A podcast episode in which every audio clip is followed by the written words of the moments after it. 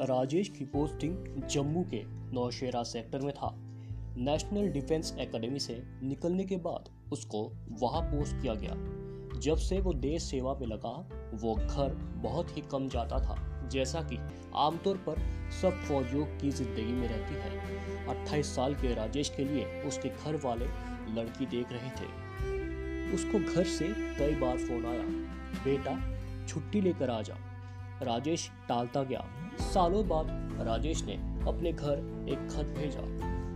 मेरी प्यारी माँ, आज मैं जो कुछ भी हूँ, तेरी वजह से हूँ। मुझे प्यार है तो बस तुझसे और धरती माँ से। इसी के लिए मैं जीना और पढ़ना चाहता हूँ। तेरी गोद और धरती माँ की गोद में जो चैन है, वो किसी और में कहा है? शादी करूँगा तो मैं बंधनों में बंध जाऊँगा। माँ तूने बचपन से ही मुझे आज़ाद छोड़ा हुआ है। तो अब ये बंदिश क्यों? तेरे प्यार के अलावा मुझे किसी और का प्यार नहीं चाहिए। मैं हमेशा तेरी बात मानकर आया माँ। आज तू मेरी ये बात मान ले। मत करवा मेरी शादी।